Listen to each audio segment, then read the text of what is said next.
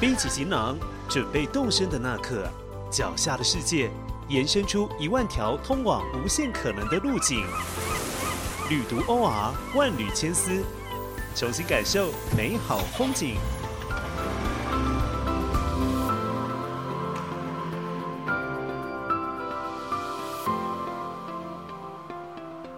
米其林指南对诸多餐厅和饕客来说绝不陌生的名词，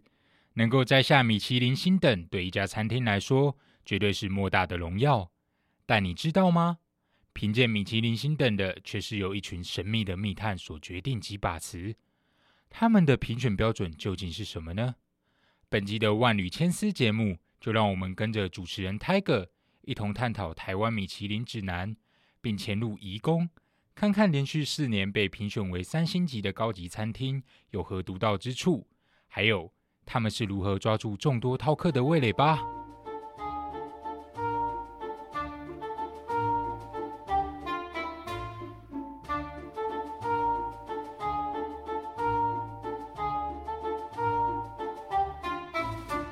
旅途欧娃带你体验生命中最美好的两件事。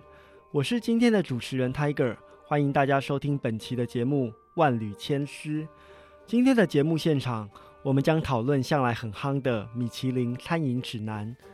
而在正式开始前，提醒还没有订阅本频道的朋友，记得按下订阅键，并给予五星评价。您的支持与回馈，就是我们持续制作新内容的最大动力。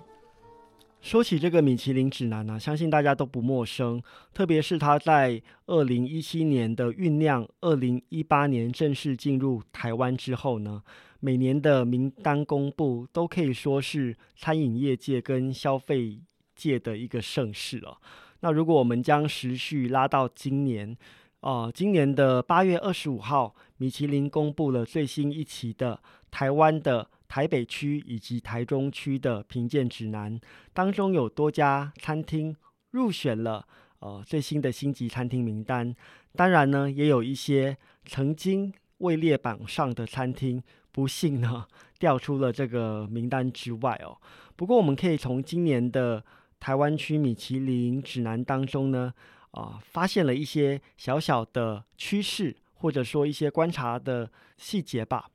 首先就是静心与调心的部分哦。我们知道，在今年度呢榜单一公布的时候，会发现有几家已经连续数年蝉联一星的老字号餐厅——大三元酒楼以及主打亚洲创意料理的 Miu 呢，双双掉出了星群之外哦。这样的结果呢，也让很多的评论家跌破眼镜。为什么会如此呢？一方面当然是大家会考虑到米其林在设计整个评鉴过程本身的不可。争艳性就是大家对于米其林到底是如何去评鉴这些餐厅，而且是在疫情期间，呃，国际的交通都这么不方便的情况之下，要如何发挥它原来的密探制，去一一的细细品味各家餐厅？诶，这个过程呢，让大家有一些疑虑。二方面呢，我们从餐厅的表现来说。大三元酒楼在新一代接班之后呢，就开始呃进行了非常大的调整，包括修缮内装啊，进行一些异业的合作，来拓展年轻课程。换句话说，餐厅的与时俱进是有目共睹的。另外一家缪呢，更是各个评鉴榜单上的。这个得名的常客，比如说在今年票选的亚洲五十大最佳餐厅里头，他甚至拿下了第十五名的佳绩，也是全台湾最佳的成绩哦。所以在这次的米其林评鉴当中，大三元跟缪双双跌出榜单，实在是有点啊，大家难以想象哦。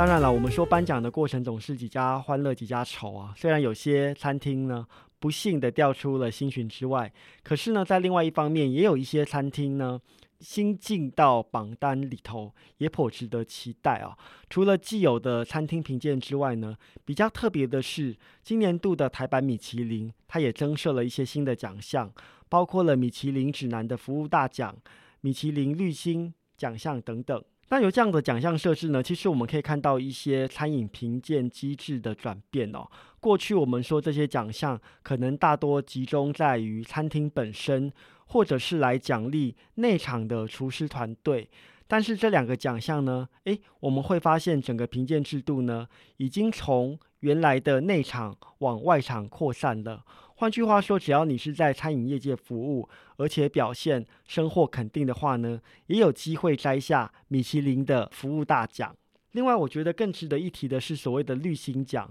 这个米其林 Green Star 这样的一个奖项。这个奖项最早是在去年度，也就是二零二零年初于法国登场。稍后呢，就成为各地米其林指南的评选项目之一了。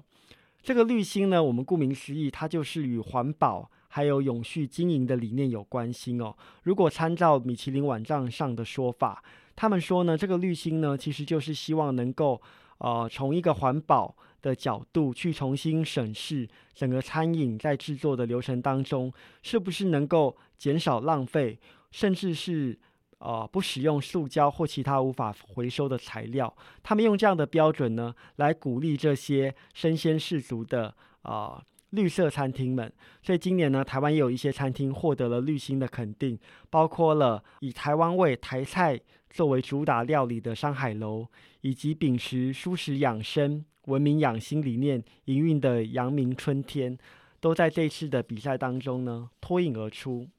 那这次的评鉴呢，还有两个特色，我我个人觉得也蛮值得关注的。第一个就是我们发现本土的台湾味道好像崛起了。当然，过去的这些名单当中不乏一些台菜主打的餐厅，比如说民福台菜海产，比如说金蓬莱中古台菜。呃，山海楼等等哦，但是今年度呢，呃，又有两家以台菜作为主打料理的餐厅呢，共同蒙获了星级的肯定，那就是富锦树的台菜香槟，以及位于美福饭店内的米香哦。当然，我觉得这样的一个结果呢，可能也不出意料之外吧，因为在疫情封锁的当下，很多的秘密客，也就是这些秘密的评审，很可能是由台湾本地的这些。呃，餐饮从业人士或是资深的食评家当中遴选出来的，所以对于在地位的突出呢，呃，相信起到了推波助澜的作用。虽然还是有些人觉得啦，本次呢台菜获得的这个新数呢，还是有一些不足。呃，整体的榜单呢，好像还是以西式的餐饮作为一个。呃，好像是一个经典正点一样的一个存在，去评断各个餐厅哦。不过，如果我们从一个大方向来看呢，今年入选包括餐盘以及必比登推荐的店家，呃，料理属性也都相对多元，似乎也体现了呃米其林指南在台湾更加重视在在地口味的一个趋向。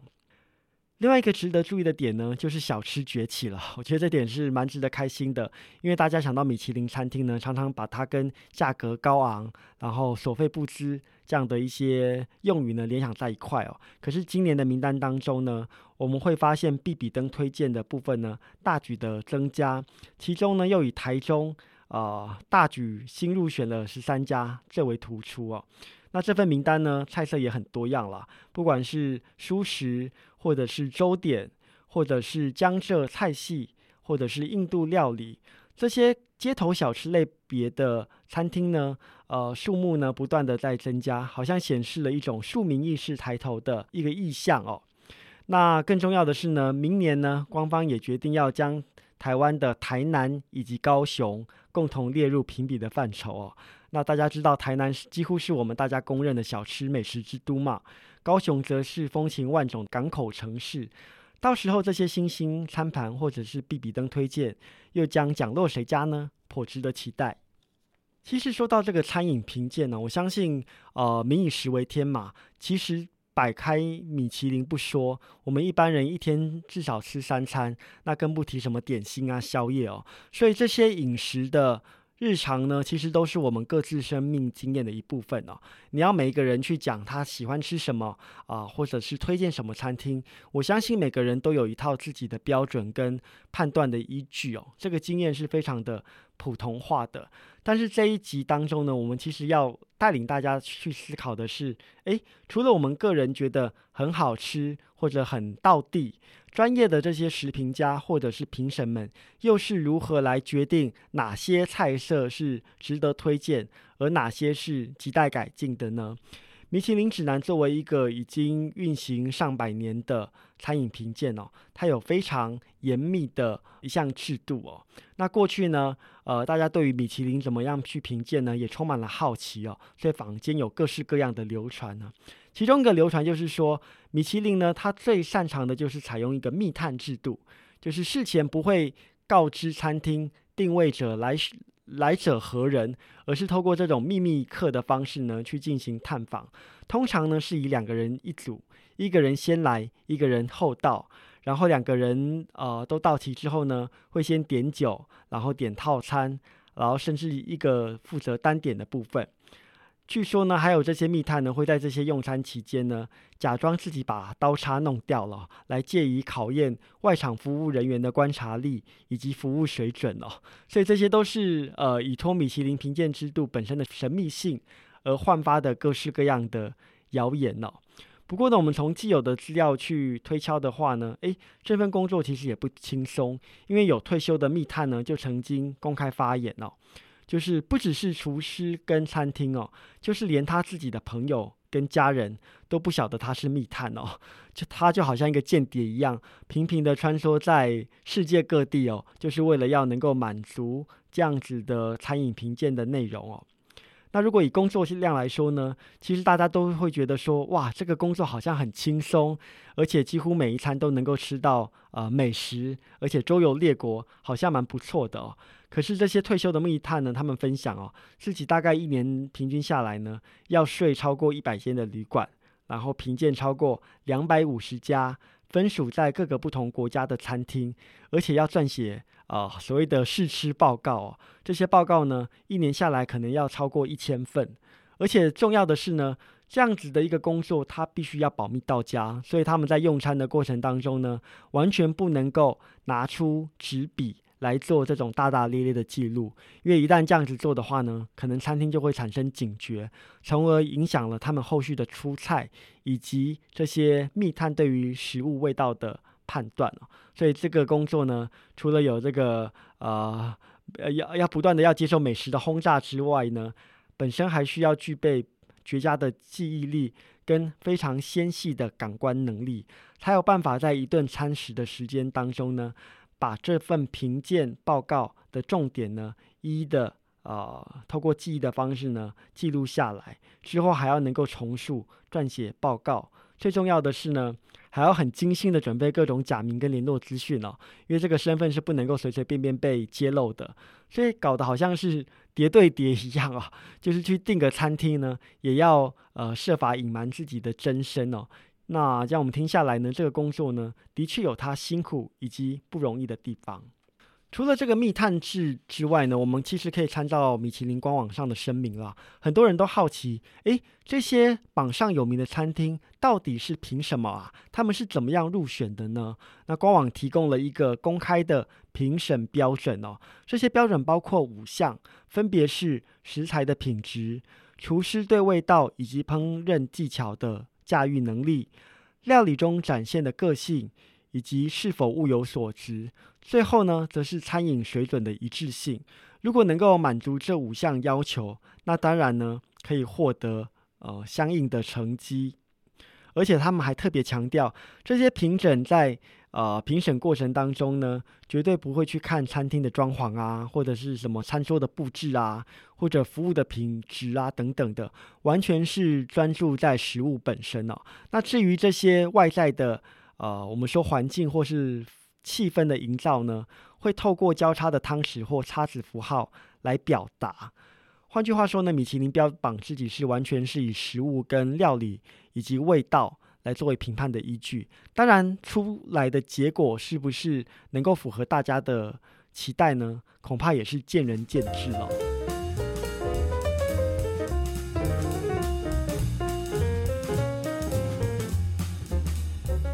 我自己呢，在台北生活多年了，在米其林指南进入台湾之前呢，其实也是喜欢跟朋友三五相约，然后到各处去品尝一些美食哦。那很荣幸的是说，自己过去吃的一些餐厅，诶，觉得味道不错的，在历次的米其林评鉴当中，有些也入选了，呃，不管是餐盘必比登，或者是所谓的星级餐厅哦，可以跟我过去的一些饮食经验做呼应哦。那我比较有印象的是，呃，连续好几年都获得米其林三星评鉴的。怡宫哦，这间餐厅呢，它是位在台北的大同区，在承德路一段三号，也是君品酒店的十七楼哦。这家餐厅呢是呃非常的了不起哦，对呃整个台湾的餐饮业界来说，它能够通过米其林非常严苛的评价，然后连年获得了三星的评价，也是截至目前为止呢，全台唯一一间三星等级的米其林餐厅哦。我自己是在一八年的时候呢，为了帮友人庆生，所以特别订了怡工这样的餐厅呢，来享受一番哦。我记得当时呢，怡工才刚摘下呃米其林星星不久，所以呢定位正夯哦。我好不容易才排除万难订到了这样的一间三星的餐厅哦。其实呢，怡工所在的君品酒店呢，我过去也已经去过好多次了。我自己的感觉是，哇，这个酒店的装潢或是它的空间氛围呢，实在是闷骚到不行啊。对我这样的一个人来说呢，这个地方有点太过于精致了。不管是从它的摆设装潢到整个空间气氛，都让人有一种好像身处在欧洲世袭贵族的家中或者是宫廷里头的感觉哦。然后没想到这样的一个。非常高雅奢华的地方，就端在台北车站山圈的高处哦，所以这是我对于这样一个空间本身的一些感受哦。那当时呢，因为他刚摘星不久嘛，所以我也想说，我们来搭着一波追星潮吧。在去之前呢，我就先研究了菜谱，先去挑掉一些啊，我跟友人不能吃或者是不喜欢吃的一些素材，点了一些一共非常有名的小点心哦。比如说这个金银蛋蒜香苋菜饺啊，比如说辣味萝卜糕啊，比如说宫保乾坤袋。什么叫做乾坤袋呢？它其实指的就是田鸡的胃囊。好，所以你看这道菜有多么的奢侈啊！因为一只田鸡只有一个胃，要把它炒成一道菜，需要这个多少的原物料啊？我们还特别点了这一道宫保乾坤袋。另外的话呢，因为是庆生的关系呢，所以还点了一些小点心，包括呃蒸馅小寿桃等等的。那当然最著名的就是啊，很多人都在节目上推荐过的鲜汁鸭了哦。当然，怡工本身是打着中菜的招牌啦。更细的来说呢，他们是以粤菜作为自己餐厅的主要营运的项目哦。那餐桌主厨的背景呢，呃，我们可以发现这些大师傅或者是这个后厨团队呢。呃，对于粤式的料理都有自己的一套心得哦。不过我自己吃下来，我觉得整体的料理口味啊，跟我过去吃的粤式料理相比呢，好像还是比较倦淡了一点哦。所谓的倦淡呢，并不光指的是料理本身的油盐配置，而是在于呃一个镬气的问题哦。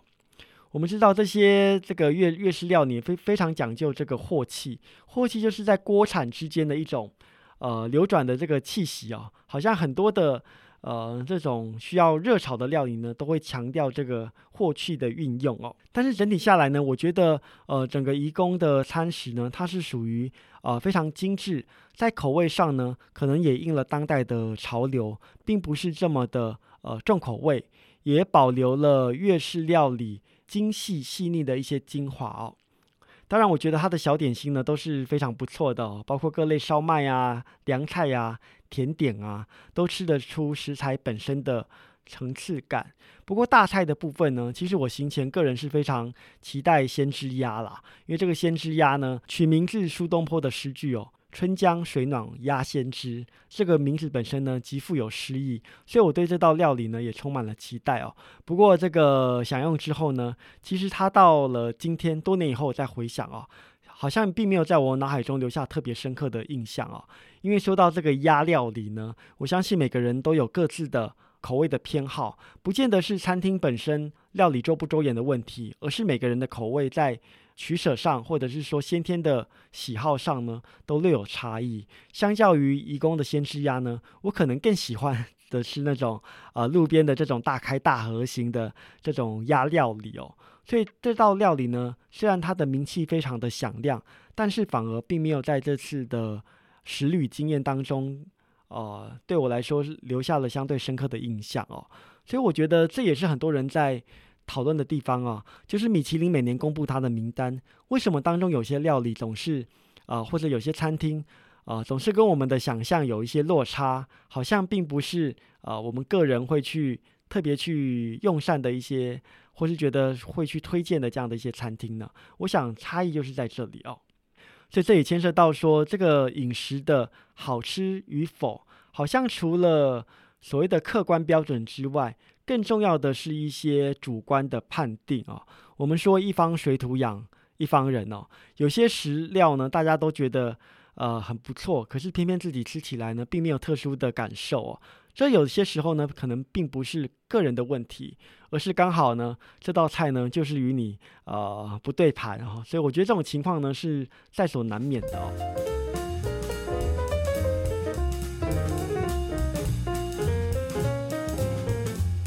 也因为这次的饮食经验呢，我自己也会去反省，就说，哎呦，到底什么是好吃啊？什么是台味啊？等等的哦。我们看到很多的布洛克呢，有的时候他们在描述一些餐厅美食的时候呢，大概是为了避免用语匮乏哦。所以我们在发言的时候呢，就常常看到他们会用一些很道地、很好吃，或者互相交替的来使用哦，把这两个词当做同义词哦来运用哦。但是其实道地不道地，跟好吃不好吃。哦，这两个形容词之间呢，其实并没有必然的关联，甚至我们可以说，它就是两项不同的标准。换句话说呢，好吃的食物不见得到地，到地的食物呢，也不见得好吃。当然，这个好吃跟到地都是要加上引号来，哦，这个评价的哦。许多真正到地的菜式哦，很多台湾人是吃不惯的哦，可是当地人呢，却每每吃得津津有味。比如说西藏的糌粑啊。或者像越南的鸭仔蛋啊，比利时的灵宝气死，或者瑞典的盐腌飞鱼，这些道地的食料呢，的确都是很真切、很实在啊。通常是由这个在带有一些赞美的意味啊，表示说呢，这个料理从素材到烹调的手法到用膳的规范等方面呢，均符合呃我们想象中传统的呈现。但是好吃呢与否，则关涉到个人的主观感受，还有味蕾经验。还有这些这个文化情境等等差异啊，就好像在台湾非常受到欢迎的臭豆腐，或者是像皮蛋啊，一堆老外呢反而敬而远之。但是我们能够因为这样子它的道地而就认为它不好吃吗？所以我觉得我们在讨论米其林的评价，除了要去看这个评鉴本身的一些机制运作面之外呢，其实也可以反想到说，诶，这样的一个评鉴机制，是不是我们就要全然的依照它的评鉴标准去界定我们自己的口味跟喜好？那我想从这个讨论当中呢，也进一步触发大家去反省，诶，什么是真的的好吃？那我们这样的好吃跟其他人。跟饮食指南认定的好吃之间又有什么这样的落差？这样的问题呢，真的是很值得深思的哦。啊，也不是一集节目就能够讨论代际的。希望之后呢，有机会再同大家来分享。